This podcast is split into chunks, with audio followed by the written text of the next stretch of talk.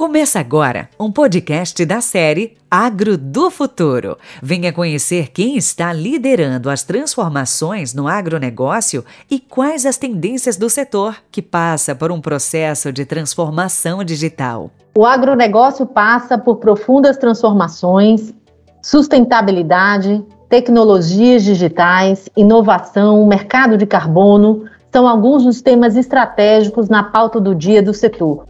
Eu sou a Giovana Araújo, sócia líder de agronegócio da KPMG no Brasil, e estou aqui com Fernando Aguirre, sócio líder de regionais, em mais um episódio da série Agro do Futuro. Por meio desse canal, conversamos com lideranças que estão impulsionando o setor para este futuro. Olá, Fernando. Oi, Giovana, tudo bem? Muito bom estar aqui hoje para mais esse bate-papo e hoje é um bate-papo de peso aqui. A gente tem a honra de receber hoje uma convidada muito especial, que é a Mariana Vasconcelos. Ela é a CEO do AgroSmart. Mariana, muito bem-vinda. Oi, pessoal, obrigada. É um prazer estar aqui com vocês. Mariana, seja bem-vinda. Começando então, falando desse futuro, na tua visão, quais são as grandes tendências transformadoras que você observa na cadeia de valor do agronegócio atualmente? É, qual a sua visão sobre como essa cadeia irá se transformar? Quais são esses novos contornos dessa cadeia do agronegócio? Bom, é uma cadeia que realmente está se transformando muito, né? Porque ela tem uma pressão de aumentar a produção de alimentos, né? ajudar aí a criar mais resiliência climática e ao mesmo tempo fazer tudo isso de maneira sustentável. Então, o agro ele vem se transformando. Acho que a primeira, né, é, o primeiro pilar aí que já vem acontecendo há alguns anos e que foi fortemente acelerado pela pandemia é a questão da digitalização, né, do, realmente de uso de dados no campo que apoiam a tomada de decisão. E isso acompanha uma mudança no modelo de negócio em si. Né? A agricultura está migrando para um modelo as a service, né, onde tudo deixa de ser um produto, deixa de ser um ativo e passa a ser um serviço. Até a venda do insumo passa a ser um serviço. Né, e isso faz com que todos os elementos da cadeia, desde as indústrias de insumos, as distribuidoras, comecem a repensar o seu modelo e como agregar mais valor lá na ponta. É, existe uma outra tendência também, que é essa questão da, da economia de precisão. Né? A gente já via isso acontecendo na, na, agricultura de precisão desde os anos 2000, mas isso vem ganhando outra escala. Né? Tudo que a gente entende, a gente mede, a gente consegue agir. Né? E isso vem trazendo também para a parte de nutrição. Né? Eu tenho uma nutrição de precisão. Então, quando eu conheço meu DNA, eu conheço o meu corpo, eu consigo criar alimentos mais poderosos. Então, a gente vê aí né, uma tendência é, em volta disso, que é o surgimento das food techs. Você começa a ter as ag techs e as food techs que estão aí desenvolvendo novos tipos de alimentos, novas fontes de proteína e diferentes modelos de produção de alimentos para poder abastecer. E tudo isso ele é rodeado pelo conceito de sustentabilidade, né? A sustentabilidade está no centro dessa, dessa adaptação, dessa resiliência e muito apoiado numa evolução financeira também dessa cadeia. Né? Essa cadeia para apoiar um novo modelo como serviço também requer uma nova uma nova mentalidade para o financiamento dessa cadeia como um todo. Falando de asa service, como é que você uhum. vê então é, é, isso acontecendo no agro? Você acha que é através de modelos de plataforma? Porque será que todo mundo deve ter ou participar de uma plataforma? Como é que você vê, em termos de modelo de, de negócio, esse asa service acontecendo? Tá eu, eu acredito muito no termo plataforma, né? Também acho que é uma economia de plataforma, até porque a natureza é um ecossistema, né? E como ecossistema, você precisa entender todo o contexto do ecossistema. Então, soluções em si individuais, elas trazem valor, mas o valor é potencializado uma vez que elas atuam em ecossistema como uma plataforma. Então a gente já vê isso acontecendo, né? Do lado da indústria de insumos, por exemplo, dessa do, do agrupamento, vamos chamar isso em português, do bundling, né? Das ofertas digitais junto dos produtos. Então, você vai lançar uma semente, você vai lançar um defensivo, um biológico, você já traz a tecnologia em conjunto né, desse agrupamento, usando uma ferramenta para potencializar a performance de um produto. E até para orientar o, a pesquisa e desenvolvimento. A pesquisa e desenvolvimento em si passa também a ser um as a service, né? Então, em vez de eu ter uma estrutura toda de P&D, eu contrato células especializadas mais ágeis, mais flexíveis, com diferentes datasets para orientar a minha pesquisa e meu placement de mercado. E essas vêm comprando as suas ferramentas e suas plataformas digitais.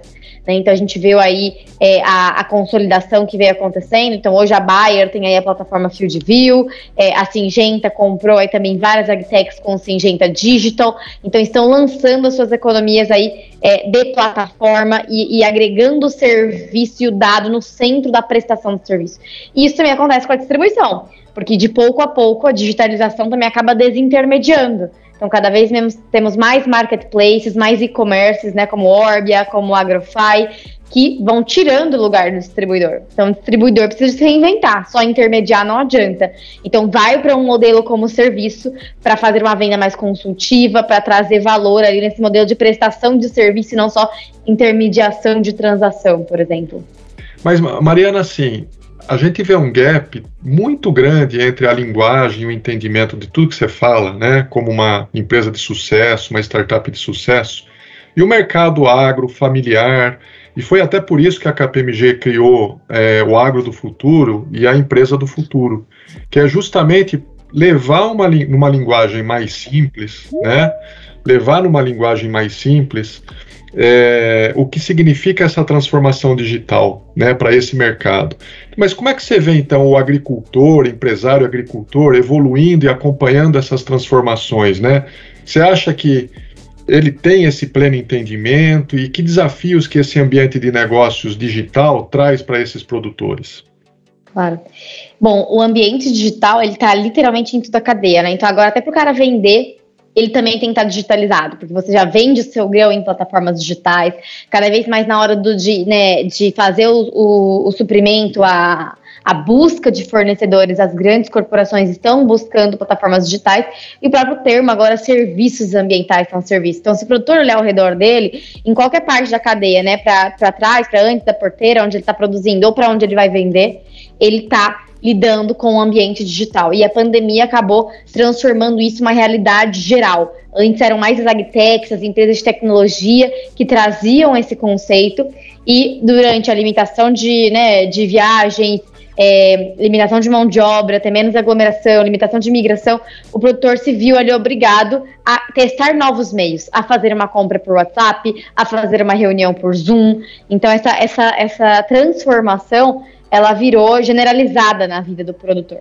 Né? Eu entendo que é uma jornada. As coisas não acontecem do dia para noite, né? O produtor ele vem passando por uma jornada de transformação digital, onde para mim o primeiro passo é ter dado. Né? Grande parte dos produtores ainda nem tem dado. Eles estão investindo nas suas primeiras tecnologias, adotando as primeiras agtechs para ter algum tipo de dado.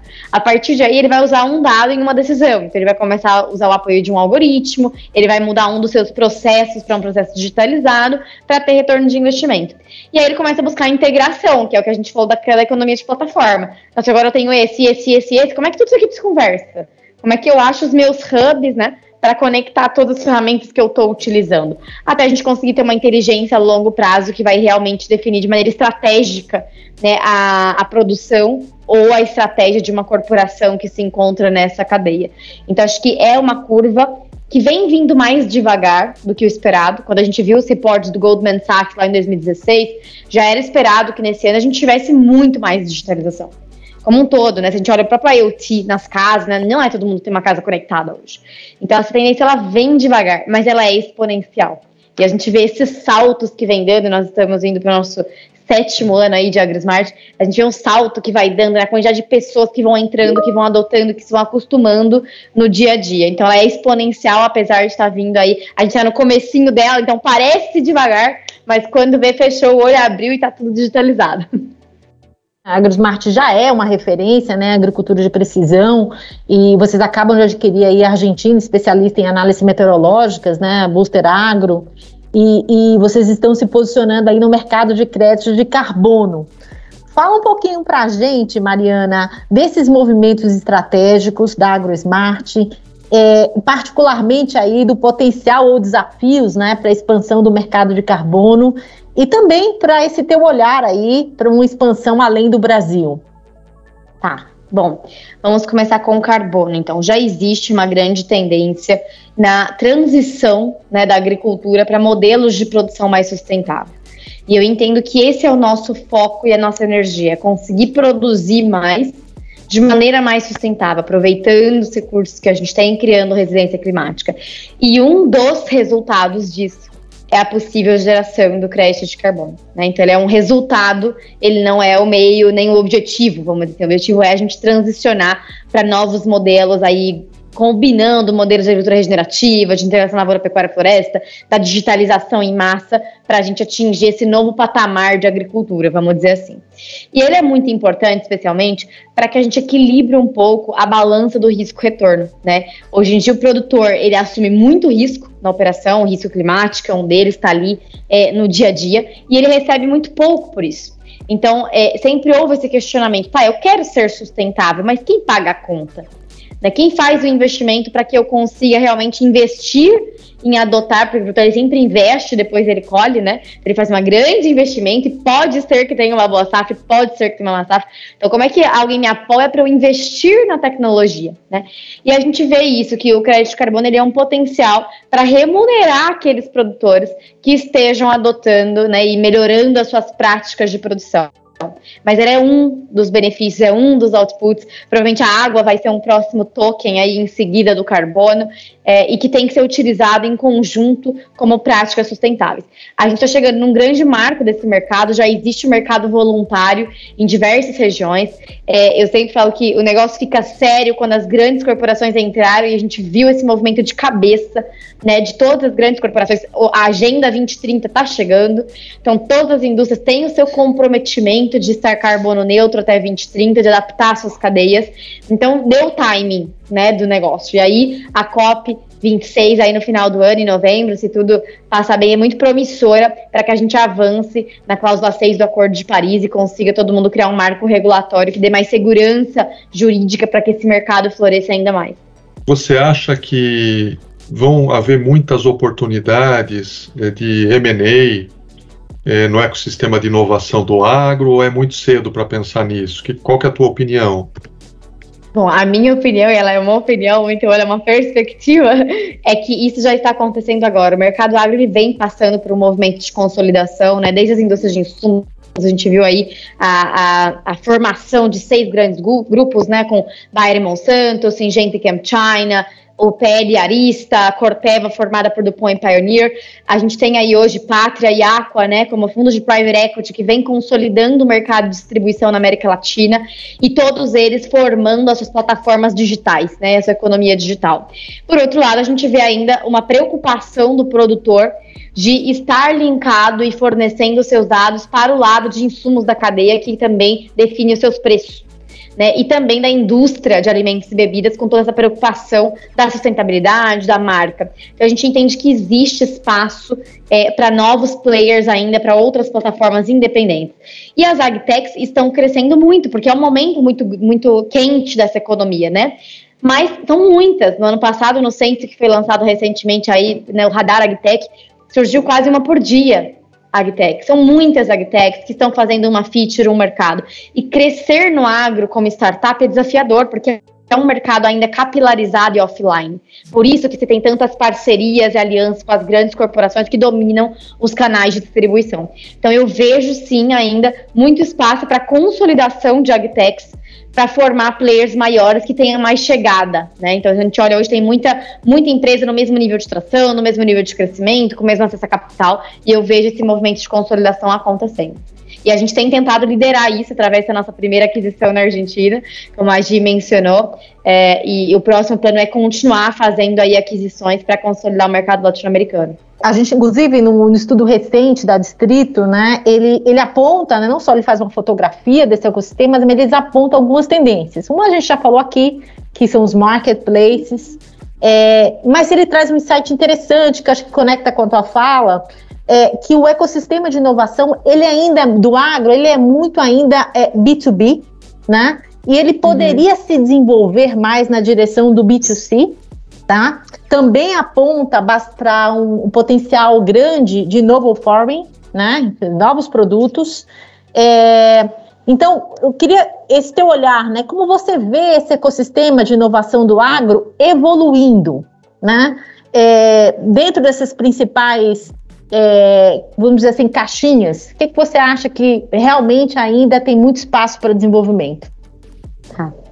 Bom, eu vejo o ecossistema evoluindo muito, primeiro porque existe um ecossistema, quando a gente começou não existia um ecossistema, ele era totalmente fragmentado, né? Empresa num lugar, governo em outro, startup começando sem saber para onde ir. E hoje em dia a gente tem um ecossistema consolidado, onde todos os stakeholders têm a consciência de que a gente precisa desenvolver esse mercado e que, que mais, que o Brasil tem né, espaço para ser protagonista para liderar isso para o mundo e exportar essa tecnologia para o mundo.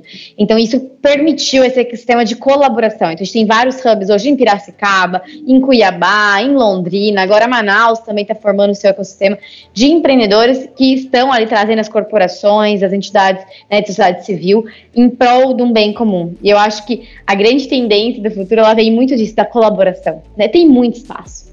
Tem muita coisa para ser feita, mas a gente precisa se apoiar para que a gente consiga crescer, que a gente crie. É, existem três barreiras, na minha opinião, ainda muito grandes para serem trabalhadas para a escala, que é a infraestrutura a conectividade, né? A gente ainda continua sete anos depois não tendo internet suficiente no campo para aquelas ferramentas, a educação, então é uma questão de mudança de mentalidade, não só de o que, que é a tecnologia, como usar a tecnologia, mas de mudança mesmo assim, eu planejo a minha operação, eu, eu tomo uma decisão informada, e isso requer uma mudança de, né, de, de mentalidade ali no campo. E por último, o financiamento né, precisa de dinheiro para financiar a adoção de tecnologia, porque isso depois surge as outras tendências de carbono, de craver, de tudo isso que pode surgir dentro da inovação financeira, mas precisa né, de recurso financeiro para financiar essa transição em que a nossa cadeia se encontra. Então, acho que com essas três coisas resolvidas, a infinidade de coisas que tem para se fazer dentro delas é muito grande. Todas as tendências ainda têm espaço para crescer.